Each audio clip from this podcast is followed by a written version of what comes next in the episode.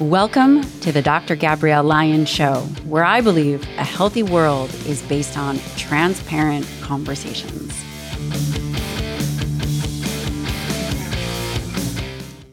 In today's episode, I sit down with the founders of Mind Body Green, Jason and Colleen Wachob. They have a new book out called The Joy of Wellbeing, both incredibly accomplished visionaries.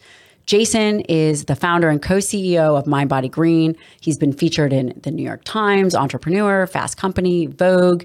He has played uh, varsity basketball, so he played that for four years and went to Columbia. His amazing wife, Colleen Wachob, is also the co founder and co CEO of Mind Body Green, who graduated from Stanford with degrees in international relations and Spanish.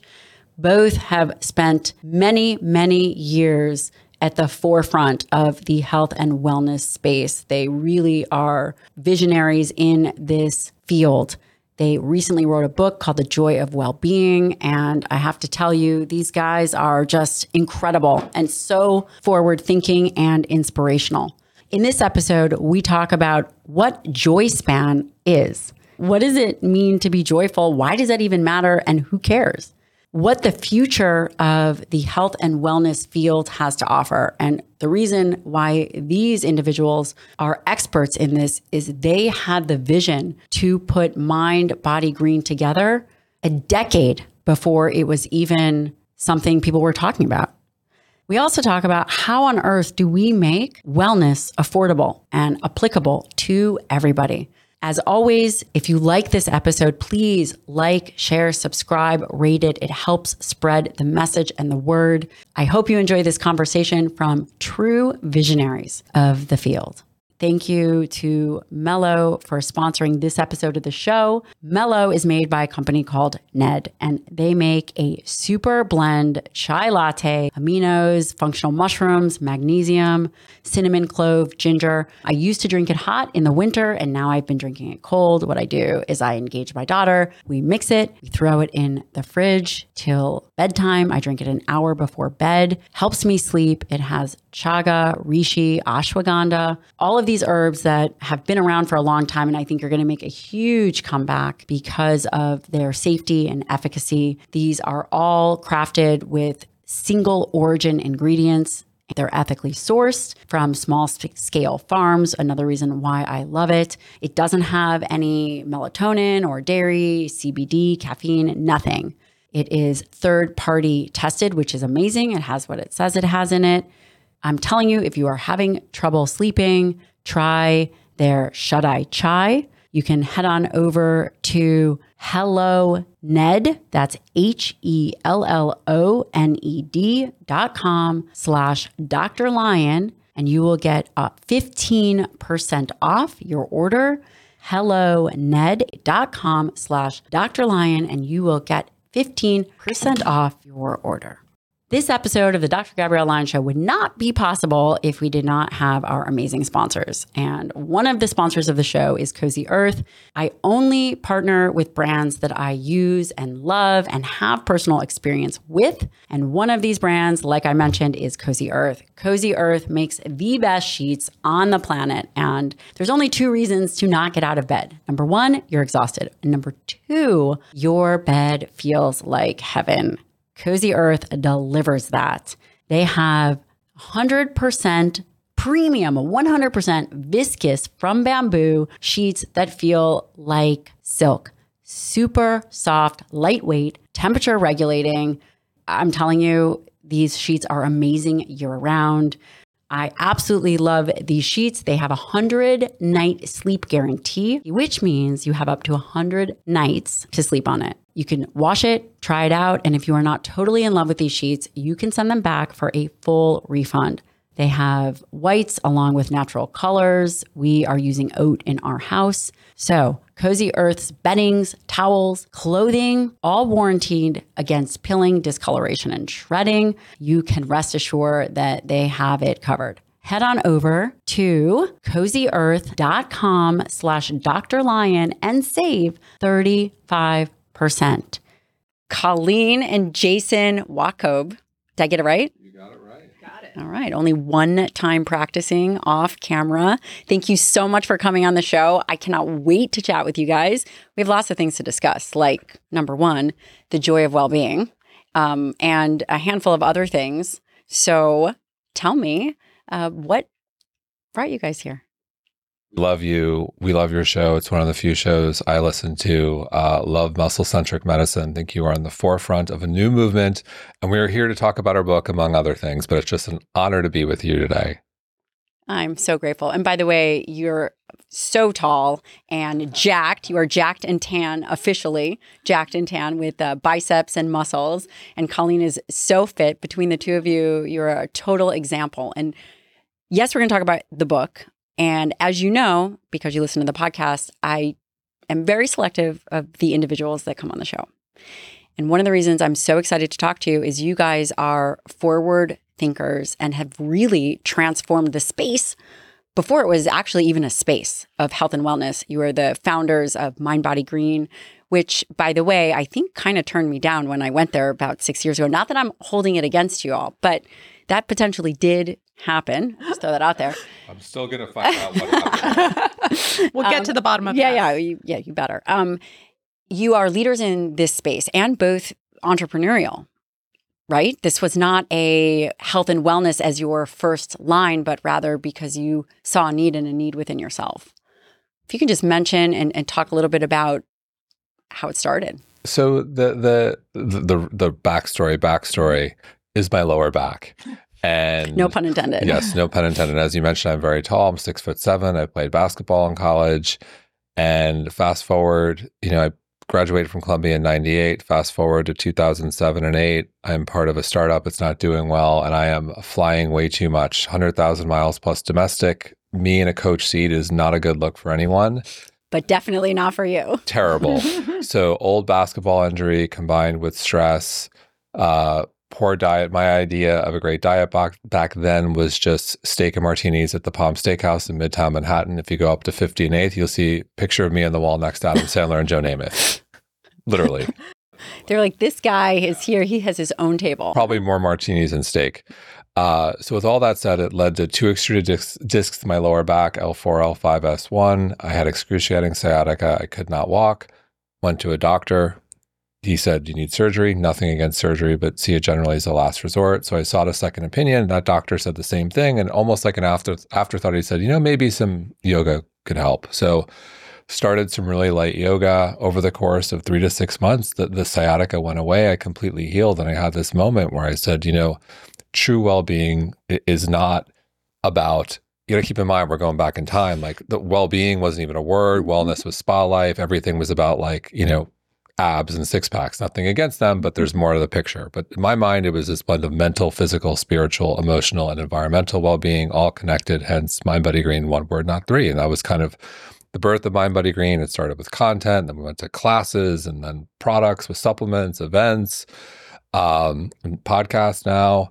Uh, and I'd say where we sit today, my passion has evolved to longevity um, I'm 48. We have two little girls. Men in my family have a terrible track record with longevity. Father died of heart disease at 47. Maternal grandfather, heart disease at 49. Paternal grandfather, cancer at 44. Ugh. And so, but I'm not buying into that. I believe in the power of epigenetics. That stops with me.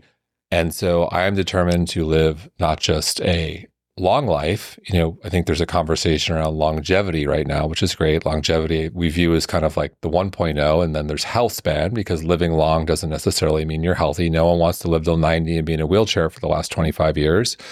So the conversations evolved a health span where I am healthy, I'm able, I can do the things I want to do for as long as I can, and then I li- I have a very fast death.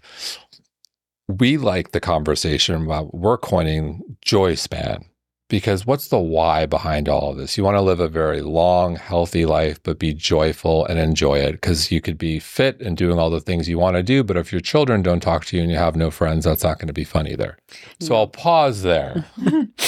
And I also had a personal experience that really brought me into this world of health and wellness. Um, back in the 2010s in New York, I was coming from a yoga class because that was what you did in the 2010s in New York, and was like, Jason, I'm having some some trouble breathing. You know, uh, can you meet me in the city? we were walking around and I was like, I think I need to go home. We took the A train home and I like collapsed on the stairs trying to get up from the subway.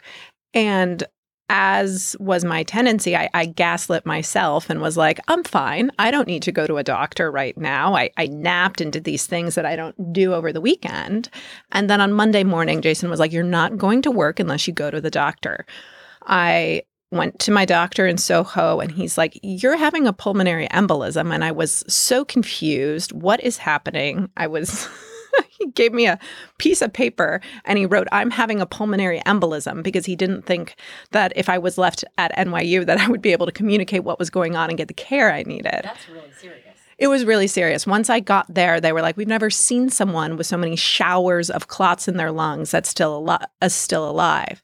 And um, you know, the likely culprit of it was me being on birth control pills, which I had been on for a decade. And, you know, when you do the standard kind of panel testing that you would do at an OBGYN, I don't have any of the predispositions for major clotting. So I'm not like a big red alert kind of candidate, but it was definitely one of those you know, gut wrenching moments of the soul, I often don't think you make really big changes in your life and evaluate kind of your own life's mission and purpose and and what you're doing here on this wonderful planet until you reach one of those low points when everything's fine. You're like, okay, I'll keep on doing what I'm doing.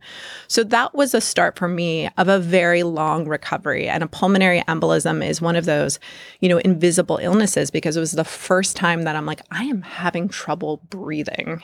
Um, I would fight old ladies on the subway for that chair so that I could sit down because I didn't think I could stand the whole time. And I, you know, really looked to, you know, women like Serena Williams who had had pulmonary embolisms and people who had overcome these types of um, issues to to remind myself I'm going to be okay again.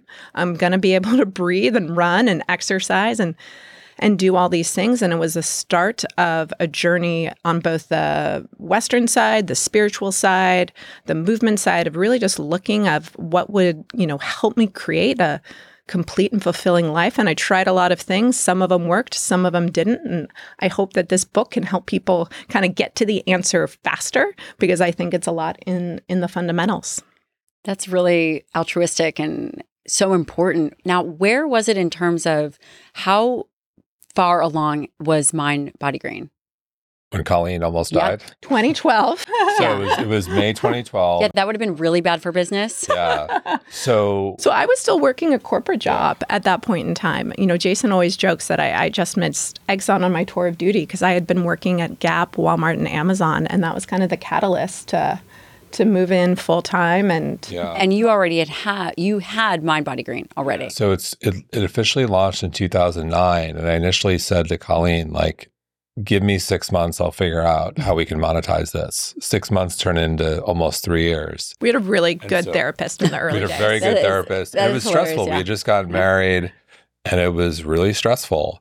And you know, Colleen was supporting us and paying our health insurance, and that you know, it, it there was a lot of passion that that that that allowed me to go on because it was it was terrible on our marriage. Yeah. But eventually, it did all work out, and you know, I think it, Colleen also like would work on weekends and write. I would, you know, this is how we have to go back in time here. I remember I would I would do every well, I didn't code. My co-founders were could could code. That was one thing I couldn't do. But I would post on social media, I had to stay there. You couldn't like auto populate things on Facebook. And when they al- allowed you to actually populate, I'm like, oh my god, I can leave. Unbelievable. I can leave. I can schedule posts. Yes, no Instagram back then. Okay. You were you were working and supporting the family. You were working on a dream and you were very focused. You you're obviously an athlete. You'd been an athlete and you were heads down.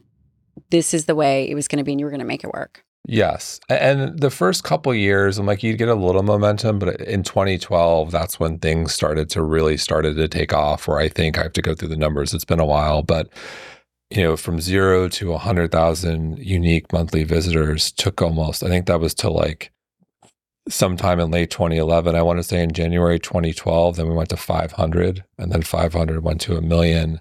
and then 15 million. Couple Not too year- Couple shabby. years Mhm. later, Not too but, shabby. but like the first three years was zero to 100, and then the J curve, and then there were some bumps The f- along the way. The first three years, you had a very good therapist and you had a, a sugar mama. And and ultimately, I think you know the lessons that we learned in therapy were so applicable to business of this idea of financial well-being. That if we were going to live together as partners and then work together as partners, like we had to have a similar understanding of how we all you know viewed money and kind of bring it closer together, understand our risk thresholds, understand you know tolerances, and it's been you know helpful for our marriage, of course, but also for our business. Yeah.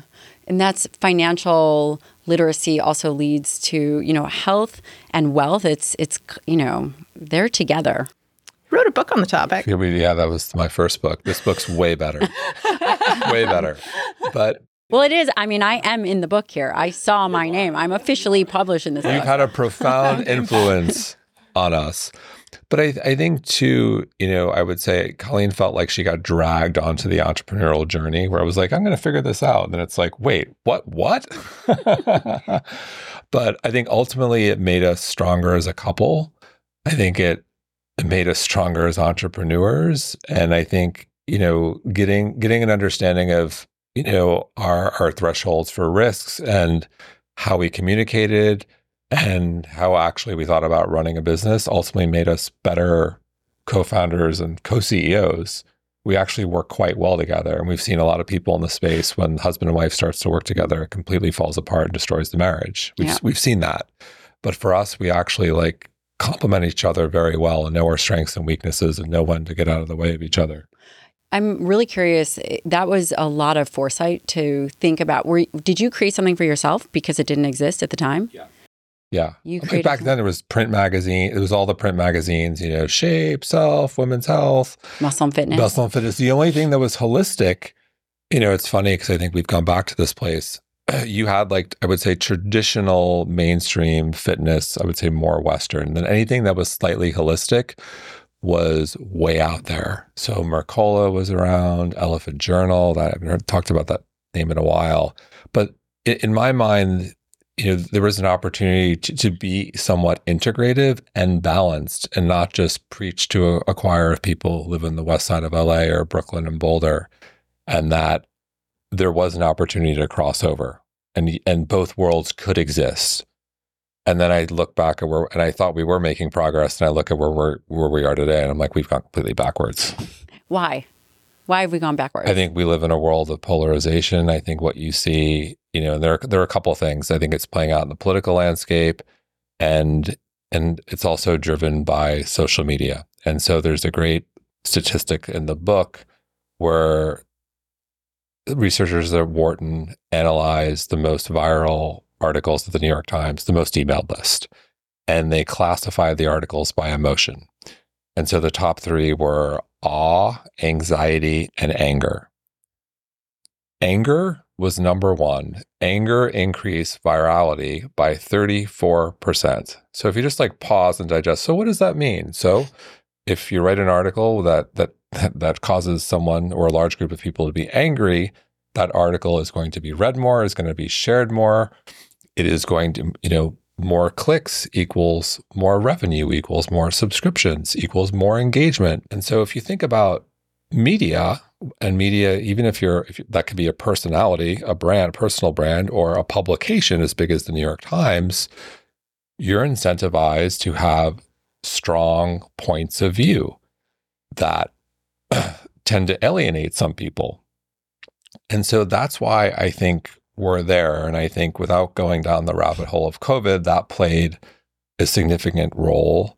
Uh, so unfortunately, I think we're back at that place where, you know, there, you know, I think there's a good lot. There are some people who are exclusively, you know, will will take supplements and will never take a pharmaceutical drug, and there's and there's the same goes for people who take pharmaceuticals and never take a supplement. And then there's then I, I say there's balance of someone depending on the circumstance is open to any type of intervention, but that really doesn't exist.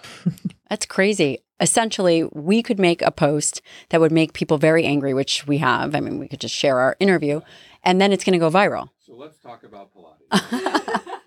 it is it is so it is so amazing that the space that we're living in and this is the the foundation for where people are getting information people are getting information on the internet on social media it doesn't necessarily mean that the information is good information and the culture is now so divisive rather than if the ultimate goal is how do we move the needle which i think you guys really did a great job with the book and i, I want to understand why you chose the pillars that you chose, especially as you talk about leading a joyful, uh, what did you call it? Um, joy span? Joy span. I love that word, joy span. Um, you know, as we think about how do we come together as a team, if we thought about the entire society as a team, how do we move the needle? And right now, I love what you're saying is that we're back at square one. We're we are fighting about the things that are so minuscule or on the periphery of does this really matter? And are you doing Pilates? I'm not doing any. But well, that, that's a good example. When I, you know, I'll bring it up when, when I had you on our show. You know, I asked about Pilates and was that enough? You know, to to, to build lean muscle mass, and you said no, it really isn't. And you love Pilates. There's a lot of great, a lot of great stuff that Pilates can do for someone. But if if your primary if your primary goal is to build lean muscle mass, it's probably not the most effective use of your, of your time. If you do Pilates, you should still do it. And that created an uproar. And it's kind of ridiculous because comical, quite comical. It, it, it really is. And I think what specifically, if we're going to go to like the inside baseball of health and wellness, you know, we could get in a diet. That's like the the worst one. There are lots of landmines in diet, and I, apparently in Pilates too, in fitness. I think you know, there's so much we all agree on. And at the highest level, you know, if you think about the obesity crisis, the diabetes, like there's so many, it, it, over 90% of us now, it used to be 88% are metabolically unhealthy. And so we're not really doing a good job of, of building a bigger uh, church here and letting people in. We're failing. And if I'm an outsider who who's trying to get well and I'm looking in our space, I'm like, these people are a mess. Yeah. Yeah train wrecks. Yeah. Like the, the they can't the agree com- on bananas. The, right. Yeah. The conversation or Pilates so, or Pilates. It is yes. The conversations, you know, are train wreck conversations, and people are fighting with each other and doing things that definitely don't move the needle and confuse the general population. How have you solved that? Well, I think as you know, one of the studies we reference in the book is that as people move away from um, organized religion, their movement modalities have the same sort of tribalism and fervor that people once used to put into their uh, religion, which is just interesting. And you see it play out in Pilates and CrossFit and all the different modalities that we do today. But we really approached the book as like, it's longevity for the rest of us. We can't keep up with these protocols, and it's literally our job to be at the forefront of health and well being. And as to parents and entrepreneurs, but everyone's busy and everyone has commitments, kind of regardless of what life stage. We're like, we can't even do this. And we have such a conflicted relationship with the word wellness because we've seen literally the life-saving role it can play in our own lives but we also you know appreciate the criticisms especially as they're rolled out on social media so we really approached it from what is going to have the biggest ROI on your own health and well-being and how do you figure that out and then integrate it being the key word into your life so that it's not something extra that you have to do? And look, I, I understand so many people come to this world from there's a, a, healing that takes place. Maybe it's an illness that no one can figure out, and they remove something from their diet, and all of a sudden it goes away. Or they had, you know, in my instance, my back issues. Yoga saved me from back surgery. When that happened, I couldn't get enough yoga. I went to like every public yoga class in New York City. You know, I used to go to Tara Stiles class all the time. I go to Elena Brower. I go to Jiva mm-hmm. Mukti. I would go whoever was in town. We go to LA. We go whoever Seane Corn, like it, all the great yoga. And I couldn't get enough of it. And then, well, the business grew, and that started to like I don't have time for yoga. Um, and you know, I think what happened over the long term was I ignored resistance training, and then I had a moment which I talk about in the book where all of a sudden I had lost weight, and I'm like, I don't understand where it went. I started doing some training, but I, I, stopped doing legs. I never liked doing legs. I stopped doing legs like 25 years ago. Like the last time I played basketball, I'm like, I'm done with legs. And then I looked in the mirror. I'm like, my ass is gone. I've, I've lost not, not like I don't care about the aesthetics here, but like, oh my God, I'm getting all white man ass. Like I need to go back in the gym and do legs and resistance training. It was like an eye opening moment. I talked talked to you recently. And so like this is like a way of saying is I understand how something saves them, it becomes part of their identity. And if you challenge that point of view, whether it be yoga, Pilates, a certain diet, someone feels attacked personally. And I think it's difficult to sometimes step back and say, wow, like, am I doing the right thing? Am I ignoring something? I, you know, is my ass shrinking too? or am I not as well as I could be? And I think that's difficult to do. And I think one of the reasons we're able to do it is because it's kind of our job. You have a huge responsibility with that. Uh, be ba- like we yeah. believe it's our job to be balanced and have mul- we actually believe in multiple points of view. Yeah, you have a huge responsibility because of the size of the platform and also being one of the first ones. People look to you People look to Mind Body Green and they want to find well vetted information. And I know that you are very, very interested in that integration of well vetted scientific, scientific information with the art of medicine and the art of healing. Would you say that that's fair? Yeah. Um, and on a side note, you were just doing Universal Chest Day Monday, Wednesday, and Friday. so if you saw Jason at the gym, you can guarantee he was at the bench press uh, and not at the squat rack, which you've changed, you, you, which you have changed. Thank goodness, thank goodness. In terms of the book, why did you ultimately write the book, and what are some of the core fundamental principles? Be- and I'm going to preface this by saying you interview and uh, curate all of the health, not all, but a huge amount of information. It is your job to put good information out there, which means it's also your job to pick through the large scope of the buffet. How did you do it? And what are some of the points? So I, I think the, the, the why does stem from the passion for longevity to health span to joy span, and we felt like we are at this like great moment in time where there are so many great minds, there's so much great science, but it's still the the the, the big objection to our world is still resources in terms of time and money that's the objection. I don't have the time to do this. I hmm. work, I have kids, I have a life. I don't have three hours in the morning for morning sunlight and then sauna and then cold plunge what? and then back. You don't? You don't have three hours? I mean, you only have two children. yeah, that, that's the protocol for divorce if you're married. Uh, but but there's still a lot of great science there. And so there's just so much great information, but the objection still looms large. And in in our mind, there was an opportunity. It was part, partly out of frustration. Like we're in this business, we live and breathe it. This is our passion. We are married. Like we don't have the time for all of this, and so we just felt it was kind of somewhat incumbent upon us. Like how do we take all the all the great science, all the great minds, and put it into a book and present the information in a way that is grounded in research and science, but provides takeaways that people who, who do work, who have children, who have lives can implement and not not put them in a position where they start reading something and they say like all right you lost me. I can't do that. I don't have to eliminate this food group or spend three hours on that so forth. So it came and the book became the we felt like the ultimate format to do that and also have a point of view and that you're you can do in print, which is harder to do online. And I don't want to spoil it for anyone, but the first chapter is how did you decide on what you decided on? And if you want to talk a little bit about that, I think the first chapter, which I guess I will spoil it, I was going to say it was breath.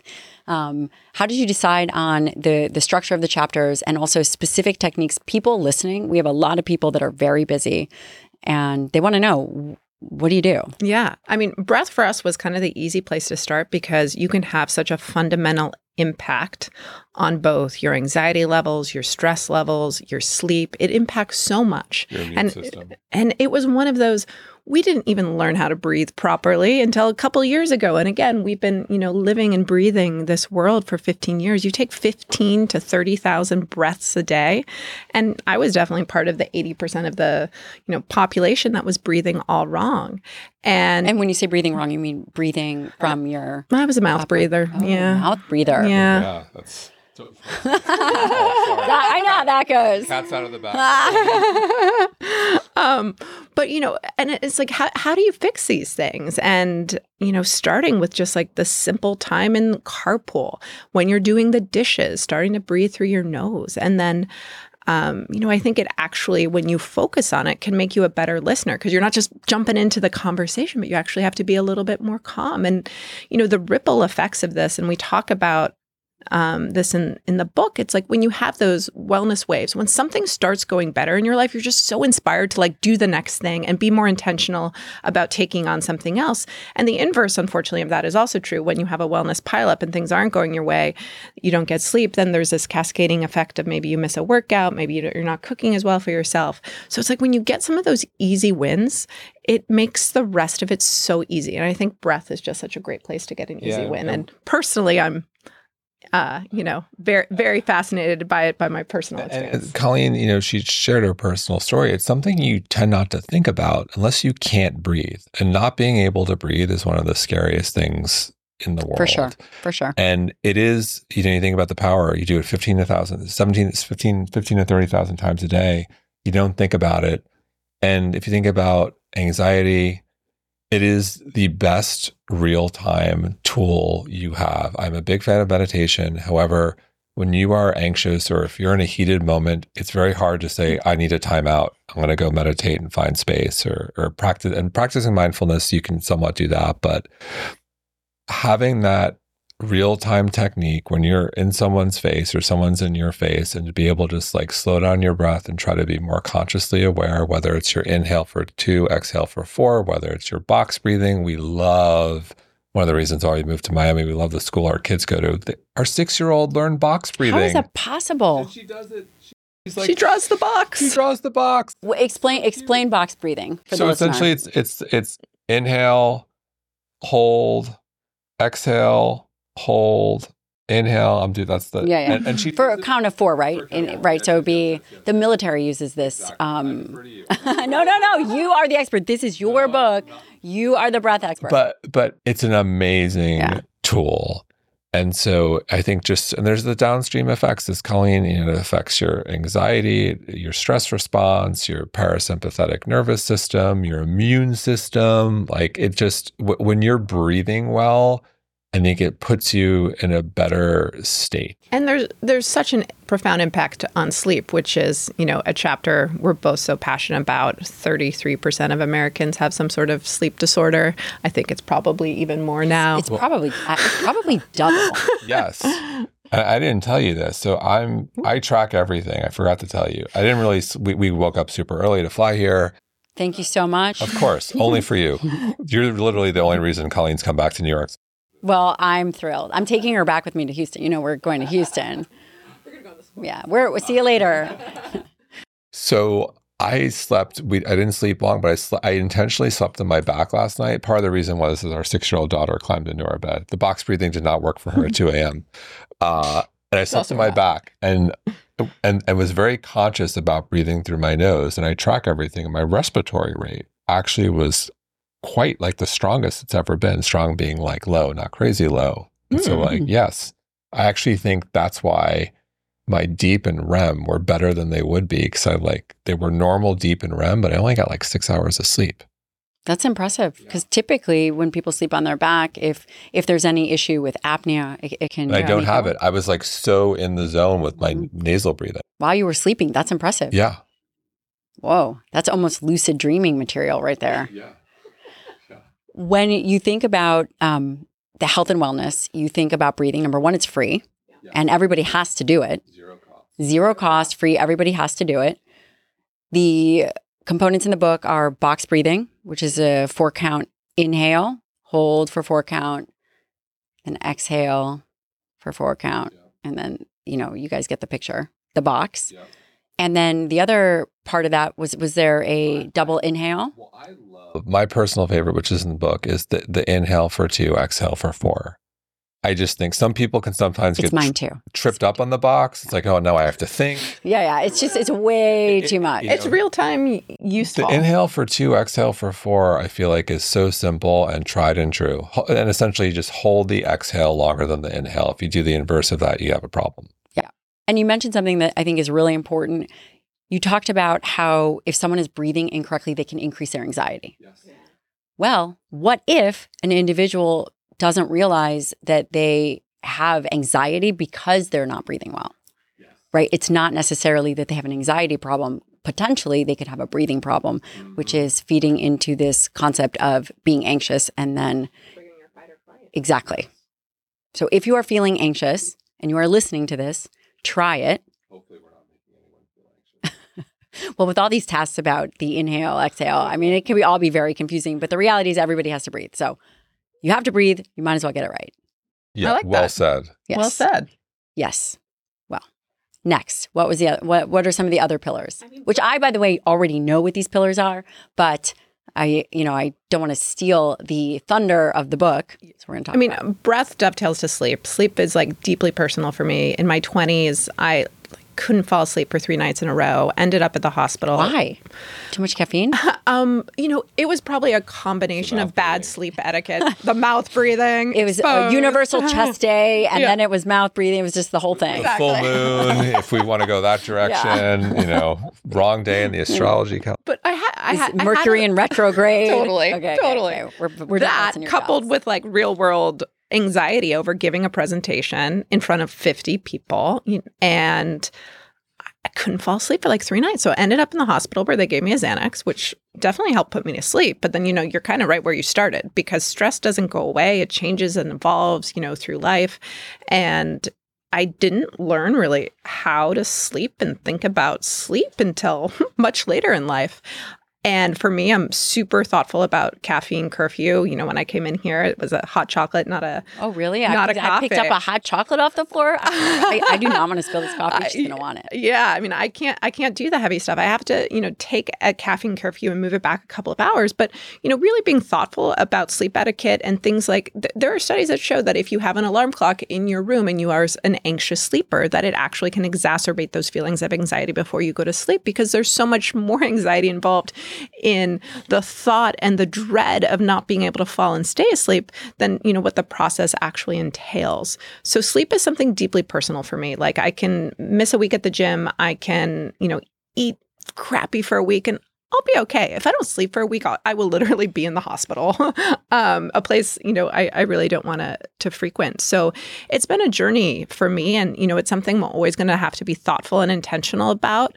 Um, but I also don't want it to control my life, and I still want to find joy in it. So even though every sleep expert will tell you not to watch TV in bed, we found that you know watching TV in bed brings us a lot of joy. So I agree with you. that the next question is, what are you watching? I'm gonna share with which, with you what we're watching. SEAL Team Six. Ooh, we'll have to add. I think that it's. I think repertoire. actually it's just called SEAL Team. Uh, no, I think it's SEAL Team Six. But they they're on uh, deployment number five thousand and eighty five. It's just pretty I- I, impressive. I think you're hitting on a really important point that you know you can't watch you know anxiety ridden murder mysteries or things that are going to cause you you know bad news cycles before you go to bed like we've been loving learning about formula one and um, you Ted know Lasso. Ted Lasso. Um, I learned so much about golf through the amazing Netflix golf series, um, and lots of inspirational kind of sports stories through the Netflix tennis series. Like, there's just there's some good quality TV, and we find it important to really exit the wellness world so that it's not like, oh, we're working. It has to be outside of our world. we'll watch Bill Maher. okay. Okay. And then to your point about understanding people, people's diff- our earlier discussion around understanding different points of view.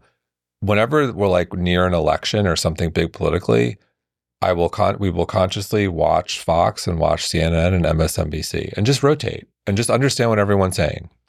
Deeply balanced. This is very. This is this is pretty impressive. Trying to Yeah. understand, like The craziness of the world. yeah. And we do that in the wellness world too. We will read and consume everything I think and that curate the best. I mean that that is pretty amazing.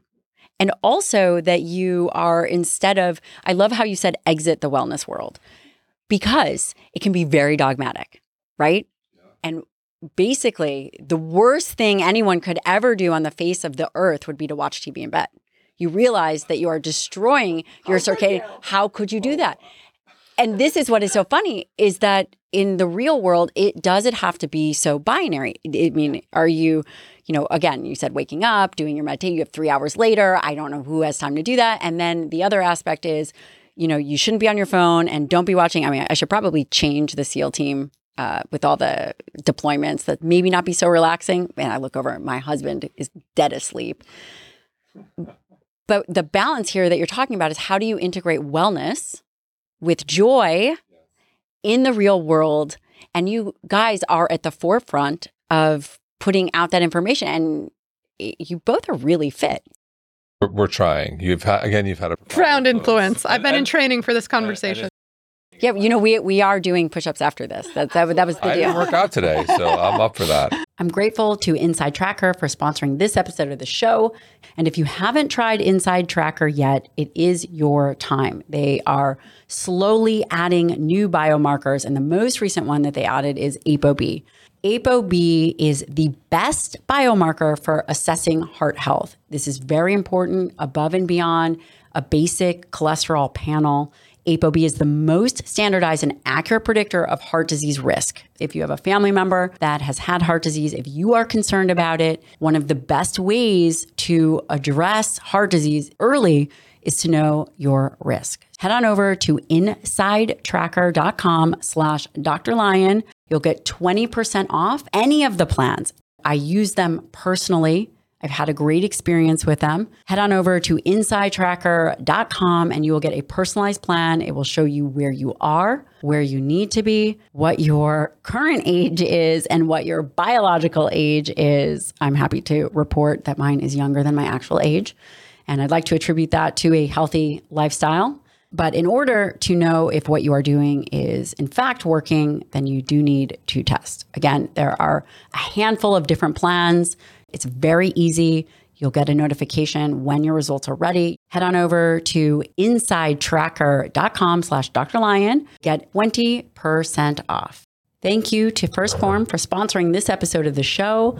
And one of the products that I love that they have is collagen with Dermavol. And I use the unflavored collagen. That way I can put it in my coffee, I can mix it in water. Collagen is a protein found in nearly every joint, tendon, bone, ligament. There's some data that is beginning to support the use for joint health, which is wonderful. Oftentimes, when we think about collagen, we think about hair, skin, and nails, but really, as it relates to joints, there is some increasing evidence with the utilization of collagen and vitamin C. This is low temperature processed hydrolyzed collagen powder. It is high quality and bioavailable. There are five different types of collagen. Within this collagen, it does have an amino acid profile that is diverse. You can use it in your shakes, uh, help your skin, hair and nails, even your joints. Head on over to 1stphorm.com slash Dr. Lyon. And even though I use the unflavored, they have peanut butter, chocolate, vanilla, salted caramel. Take your pick. Great product. I think that you will absolutely love it, especially if you are aging and you are concerned about your skin integrity and your joints. Head on over to 1stphorm.com slash Dr. Lyon. But like one of my my funny anecdotes, you mentioned like you know being dogmatic in this world and and that's a real thing and there is judgment and like I'll share this you you will remember that when Colleen was first it was a very we write about this in the book getting pregnant was extraordinarily challenging it was a long road and we waited to like the absolute end to start telling people and so Colleen was pregnant and and this was the pregnancy that ended up being Ellie and a friend of ours in the space, we will not know him, this is, was like, looks at Colleen and it's like, you look bloated. I think you have SIBO. That is hilarious. Colleen's like, no, I don't have SIBO. I don't think so. well, I'm actually pregnant. What were some of the takeaways aside from the TV situation, which I'm sure I, I think I read in this book that you were, you guys do use uh, dimming lights, blue blocker, and you're doing the whole thing. You're kind of integrating, right? To some degree. Like, we're not dogmatic about it. Yeah, like when we go to bed, we we try to do the blackout as well. Like we watch TV, we have a you know flat screen TV, so the blackout really isn't a blackout until right, right. it's really lights out. And we do do. You know, we do have an eight sleep mattress, and I do wear technology. We, we love eight sleep. So like so do we. So like the EMF, I'm like, that's another conversation. Wow. You're irradiating yourself while you're sleeping. It, it, it's look, I think without going down, it is it's a rabbit hole. And and I think we all think, so at least we think there's something there that's interesting that does make sense, but it quickly goes to a space of conspiracy theory and 5G and Bill Gates and the world and they're tracking everything and the chips and the vac and it's just too much. And it's really hard to speak to someone who we think is really credible and balanced. I don't think that exists. So at any rate, we viol- we violate that rule. We watch Yeah, I think you have to be like dogmatic about the things that are actually going to move the needle for you. So, like for me, that's like unfortunately changed like how I consume alcohol. I, ch- I consume a lot less, and if I do, I try to have it earlier in the day. earlier in the day. So I'll be the you know weird person Is that, is ordering that a margarita was- at brunch. Yeah, was that why? no, exactly. Check out that backpack. What are the uh, recommendations that you give in the book for sleep? So temperature is a big one. So if you if if you can cool your room to 65, that's always a good one. Or if you have a, a if you have a cooling mattress, that's amazing. I think me, alcohol is a huge one. Meal timing is another one. T- tell okay, so I want to hear about the meal timing. When should you stop eating for sleep? You know, I think everyone again, you need to feel feel what works right uh, for you. But I think our general rule of thumb is like three hours, Mhm, and try not to have too heavy of a meal, sugar, like the heavy desserts, especially.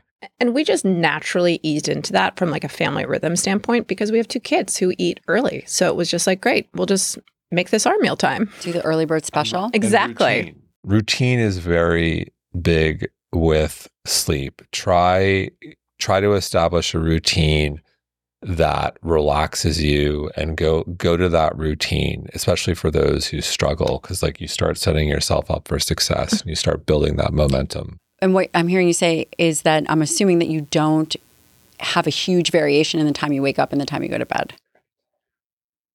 Eh, Colleen doesn't. Jason, You're not really. Yeah, I'm a little earlier these days. but is it consistent?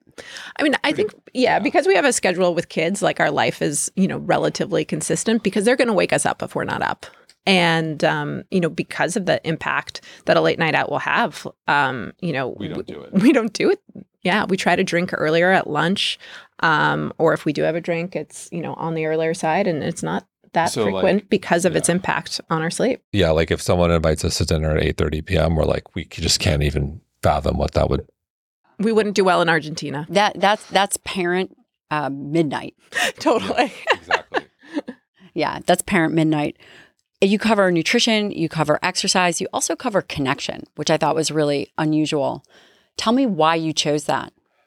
You know, I think that's just that's a huge one given given where we are in this moment of time. You know, there was this great study in 2019 that came out which essentially said that half of all people lacked any meaningful IRL connection. This was 2019.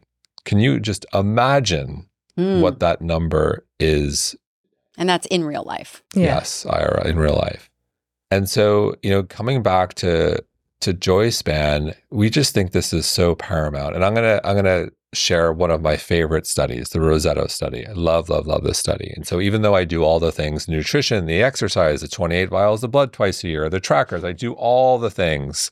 This study is a good reminder for me personally about connection. And so the Roseto study, Roseto was a small town, uh, rural town in, in Pennsylvania in the 1950s. And in the 50s, heart disease arrives in America, unfortunately. With the exception of Roseto, their uh, population under 65, I think, had half the rate of heart disease, and heart disease was completely absent for under 55, which is like unbelievable. So they study Roseto and they're like, what on earth are these people doing? That heart disease is just not here. They're immune to heart disease. And so they look at their diet and what are they having? Spaghetti and meatballs, and they're drinking every night and they're smoking. And so that's not it. And they took a closer look at the community. It was small, very close knit Italian community, multi generational living was paramount. They were celebrating every night, you know, whether it's an anniversary or a birthday. Um, you know, the, the the famous saying, "It takes a village." Like it really did, and those people stuck together, and they were joyful. And you know what happened in the early '60s when the community started to break up?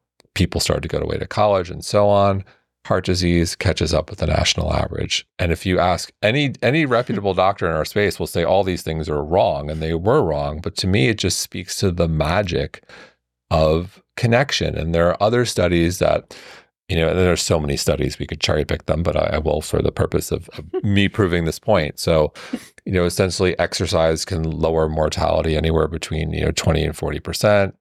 Uh, nutrition thirty percent but having a loving, being in a loving relationship or uh, meaningful friendships can lower mortality up to 45%. And like there's study after study with happiness and joy. And it is just something I think we don't talk enough. And there are so many people, I think, in our space, in our world, we're consumed with nutrition, we're consumed with exercise. And like, look, that's important.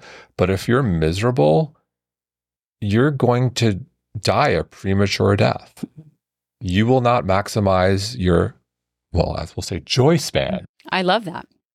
I actually, I had never thought about that before, frankly.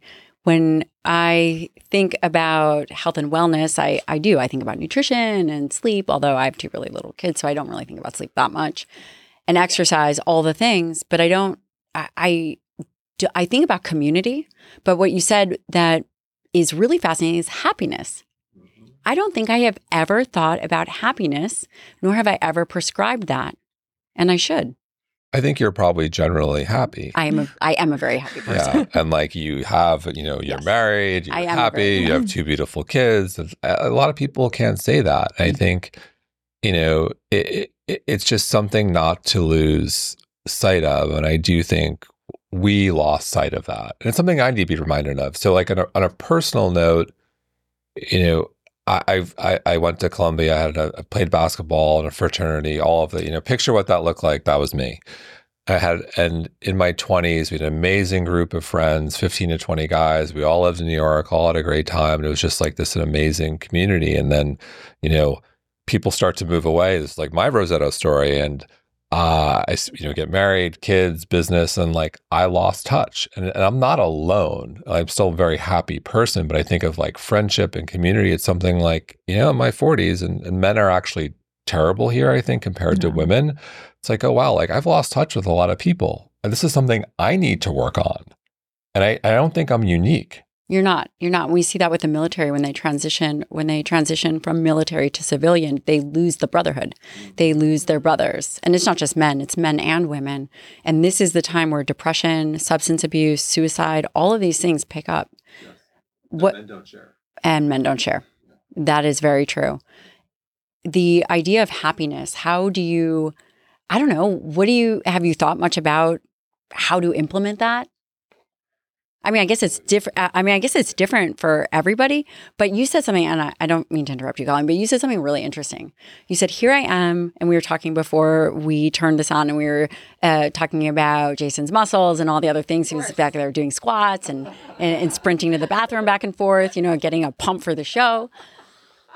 You you said something really interesting. You said, "I am," you know, I'm co-founder of Mind Body Green, but the most important thing in my life is my family. Yeah.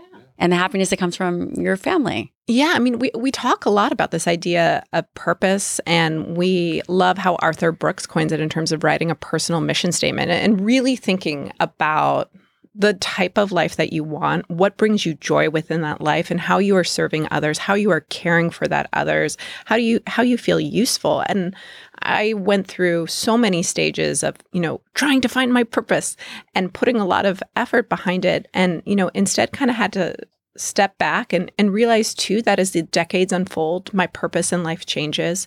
And then I also, you know, went through this exercise of looking forward and thinking about, okay, what is the type of life that I want to have in my 70s and my 80s and my 90s? And, you know, you imagine a world where you're hopefully, potentially, if my children enter that future grandchildren, you know, are nearby. And I want to be present with them. I want to have the type of relationship with my children where they want their children to be part of my life. I want to be agile on the ground with them and able to move and play in a way that, you know, has a lot of ease. And so you start thinking about, you know, preparing and your body and your soul for the the type of life that you do want in, you know, 20, 30 years and for me, that has taken on a lot of different roles, um, kind of through through the ages. And you know, one of the things that has brought me a lot of joy is is really being closer to water in a way i feel like that brings me closer to nature closer to the universe. And and it's helped playing more of bringing more of the transcendent into my life here. But through it all like right now caring for our family is you know is my purpose. And and yes i have this really other side job here on the side oh yeah that thing that has 15 million views or downloads or whatever it is a day or a month or something outrageous. But uh, yeah, in terms of, you know, values, I, I have gotten so much personal purpose, you know, out of that. And I know through the decades it's going to change. And, you know, right now there's parts of my life that I'm not able to nurture with the same love. You know, we've all kind of joked about not having enough time and there'll be a there'll be a decade in life where I have a lot of time.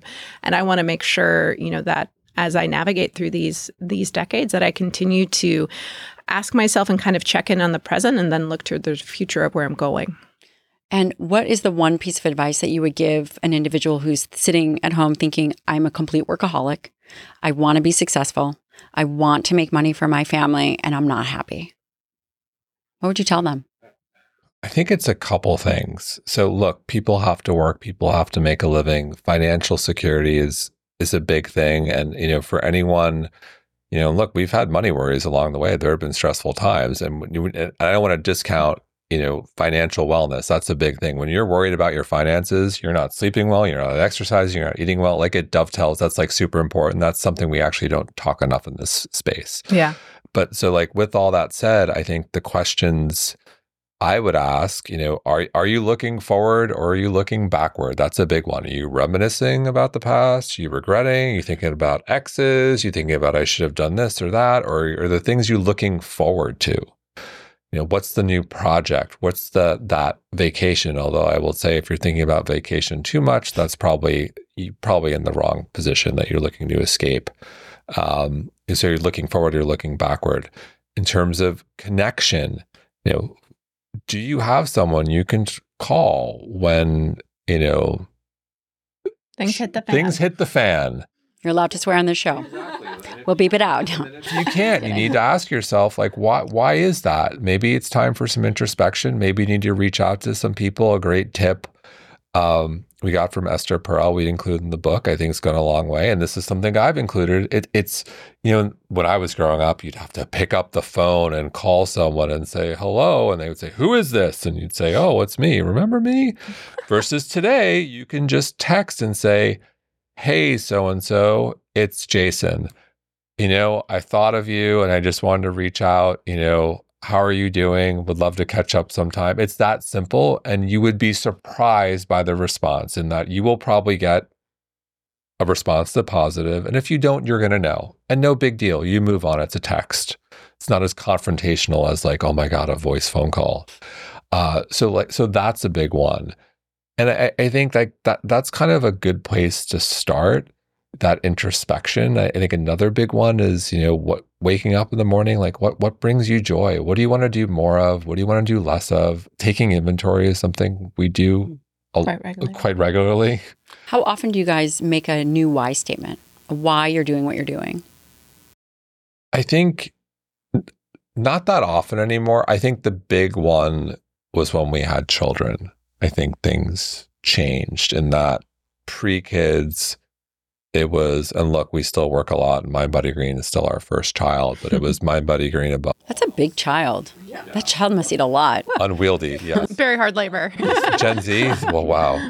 Uh, and, and I think with children, it kind of put everything in perspective and the why you know, I think is our family, is our children. People will use the word like legacy and, you know, making the world a better place. And like, I, I, I think we do actually want to make the world a better place. And I, I do think all the uh, the anger, all the divisiveness, all the the all that all all the wonderful and terrible things about our world also are part of our why right now. We think we see, serve a purpose with Mind Body Green and everything we do. So like it is it is purpose driven, but I think family entered the equation in a, in a new way and different way when we had our children. Yeah, And I mean, going back to your question about that stressed out person, I, I, mean, I know that person who you know was working too hard, too many corporate jobs, you know, and and too much stress, and um,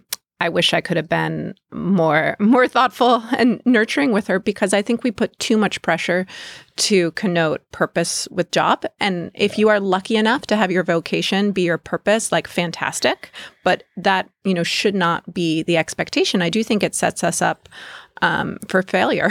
and I, you know, whenever I talk to anyone who's like, should I quit my job and and do this entrepreneurial venture? I'm like, no, you should figure out if it works first, ease into it on the side, and use the stability that you have from your current job and your financial well being. Because if then you find yourself in a situation where this project doesn't pan out and you don't have a job and then you're worried about money and rent and caring for your basic needs like that doesn't that doesn't help. So i think it's you know really about just putting one foot in front of the other. And if your your job isn't bringing you joy trying to find out what does bring you joy. And if you can't answer that question you know then then really just putting one foot in front of the other until you can answer it. But but I add to your point i think and i we do we do still struggle with this. I'll speak for me personally is pre kids, you know, my identity, well, it still is, is founder of Mind Body Green. And so often. You mean it's not buff, uh, basketball player? Oh, okay. Okay. Uh, she slipped me a five and she was like, hey, got to make sure to tell them. How do you want to join this gym? uh, no, she was very supportive. But she was like, you really need a trainer this often? I'm like, I knew do at the beginning. Uh, so, you know, I, I do think, you know, your self esteem, the day you're having, you know, when traffic is good or revenue or this supplement or whatever it might be, or this interview, you'd feel good. And I think we'd feel more the ups and downs more because our, our identity would be r- so wrapped up in mind body green with kids that somewhat changed and mm-hmm. like i'm dad first um although we still struggle with that like there there are days when you, if you're an entrepreneur, there are always bad days, like nothing, and you're like, really? yeah, and, and, and, and like totally kidding. And that's something we yeah. still work on, but I think yeah. more so pre kids. Mm. That's really important in just in terms of the spectrum of life, right? Of how in in this world do we balance family, really moving the needle for people. Where do you think the space is going? Many years ago, you were on the forefront. You both were on the forefront of putting information in place, of doing the things that probably felt crazy to people. Like, what are they talking about? They're doing the mind body green. What is this? I am sure that you have thought about what is coming next. You're one of those things. You are coming next. You are here. and so, you know, we're huge believers in what you're doing, muscle centric medicine. Like, if you look at, like, look, there's so much gray in our space and nuance However, when you we're talking about the connection between lean muscle mass, you know, we all know the stat. It's one out of four people fall over the age of 60, 65. If you fall once, you are twice as likely to fall again. If you fall and break a hip, you have a 30 to 40% chance of dying within a year. I want to point out to everyone who's listening that doesn't mean you die from the broken hip. It's all the things that could happen. The compli- and look, you can die. Like the complications, whether it's like an infection in the hospital or I'm Th- bedridden. Thank you for clarifying. I lose hope. Someone's going to try to cancel us. thank you for clarifying. Unfortunately, and look, like I know much of our world speaks anecdotally, so I try to avoid it. Like those, that's the those are the stats. But anecdotally, we've seen this play out, unfortunately, with like friends. Um, and so, with all that said, like I think without question, when you look at the data, uh, you need to focus on building lean muscle mass. So, for a variety of reasons. One, it's not just about the life you want to live. You want to be, be mobile. You want to be strong when you're in your 70s, 80s, and so on with your grandchildren or great grandchildren. If you do have a moment where you slip, are you strong enough to potentially break the fall? Or do you have mobility so you can grab something? Or do you have the body armor to absorb the fall? So like that that is so and not even without going into like this is your world metabolic health and all the other things that can go wrong. And the best way to combat so much of this is building lean muscle mass. It's like there's so there's hundreds of it's not just about the fall. Right. It's, it's not, bigger than that. It's, it's about so cardiovascular health and metabolic health and the downstream effects. And so without question that is something that we believe is here to stay. And I think somewhat absent from the health and wellness conversation that was a little bit like it's always been in fitness, like muscle and fitness and body has always been around. But I think in the more, I would say holistic space was kind of absent. It was about yoga and Pilates and and and definitely leaned plant Yeah, and I, I, think the nutrition modalities tend to move with the movement modalities. And in the 2010s, it was a lot of yoga. And I think and a lot of juice. vegan, vegetarianism, lots of green juice kind of had that movement. That's when you had SIBO. It. exactly exactly. exactly. And you know now it's it's really exciting to see women you know turning to the gym for weightlifting classes. Um, you know there's been a huge surge of that within ClassPass and people with um, data around like which classes women are choosing. So i think it these two moda- movement and nutrition tend to move in tandem and it's really exciting to see this new wave that you are definitely at the forefront of you. are, and it's indisputable. Like, you know, if you're looking to build muscle and you talk about muscle protein and there's all the things your audience is familiar with, yeah. and I'm not going to go through all the numbers because you are the queen. That you are the queen. Uh, it, it's just it, there's no denying it, and so that that is is so big. Um, you know, and I'll bring it back to like connection and joy. We just think have sort of been absent from the conversation and are just so critical, especially in this moment of time. We're in a loneliness epidemic. There's the other great, you know, not great, terrible statistic. Loneliness is equal to smoking 15 cigarettes a day. Um, you know, we, have got, we're, we're, it's not just loneliness, we've got a mental health epidemic. And, you know, we've got some work to do. And, you know, it, it, you can, again, you can be the fittest you can be doing all the things, but be miserable and a complete emotional wreck. Mm. And that's just something that we, we, really think is is needs to. Uh, we hope it's here to stay. Uh, just needs to really enter the conversation. I actually, I really have never thought about that before. I have never thought about happiness. Think about it this way too. So, I'd say most people kind of know if they're not eating well. Most people know if they're probably not you know i'm working come on you guys all know it. You know kind of but i would say when it comes to emotional well-being i think a lot of people are like huh you know i never really think about that like did i do the friend inventory? Do i really do i really have purpose? Am i really you know happiness i think is tricky but i think that is a little bit more nuanced and not top of mind. And are you making the right effort? I mean, we talked a little bit about the show. Like, I think for 13 years of my life, I wasn't making enough of an effort to connect to old friends, to make new friends in a new community. I think when you start thinking about connection and how important it is, like you really have to be aggressive about making connections, making friends, doing things that make you uncomfortable, being the first one to ask someone else out on a friend date and to keep in touch. Um, you know, in some cases, putting yourself in like slightly vulnerable situations. So I've had to to really work on that myself, kind of seeing that I'm now in a new area that I know I'll be in for at least 15 years, probably more, and that I do, you know, see the importance of of having a group um, of supportive women, not just from college, but you know, really oh, near yeah. and dear to me. Yeah, I want to highlight something that you said. You said something about doing something uncomfortable. And you also said happiness in, in the same sentence. Well, like potentially in the in the, potentially in the same sentence. I often think about happiness as doesn't matter if I'm happy. But what I realize is that it doesn't matter if I'm executing and doing an action, happiness in that moment for an outcome that is going to generate joy. Mm-hmm. And that I think is so important. And that's what you're talking about.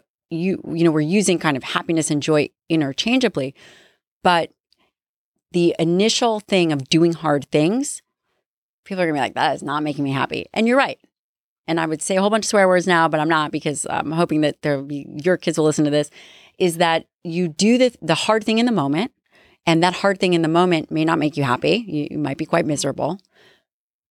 But subsequently, you begin to facilitate joy and happiness because what does that end up meaning? That you have new friends, or you, I don't know, ran 100 miles, or whatever it is that you're doing, or if you're like Jason squatting 575 pounds.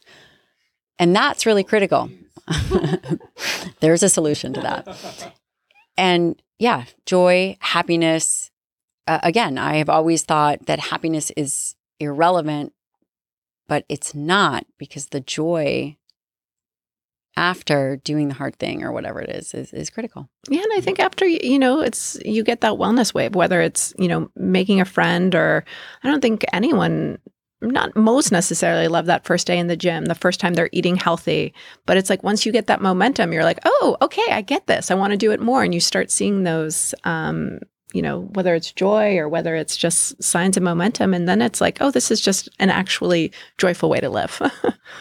I love that. I love that. There is one thing that I wanted to talk about, but I I know we're getting tight on time. Unless you guys kind of have a, a, little bit of time, um, and I don't know a better way of saying it, but you called it um, Kardashian wellness. What is that? Do you want to start this one? I mean, that was just yeah. that was hilarious. Yeah, I mean, I think when I and we will watch that show. Yeah, I actually love the show. I love the show, and and we use it really as a as a metaphor for for some of the things that happen in some of the predominantly coastal, but not just limited to coastal wellness that you know kind of make me cringe when we talk about the knock on wellness and why we have a complicated relationship th- with the world is because you think it's very expensive, it's out of touch, it's not something that people can incorporate into their lives.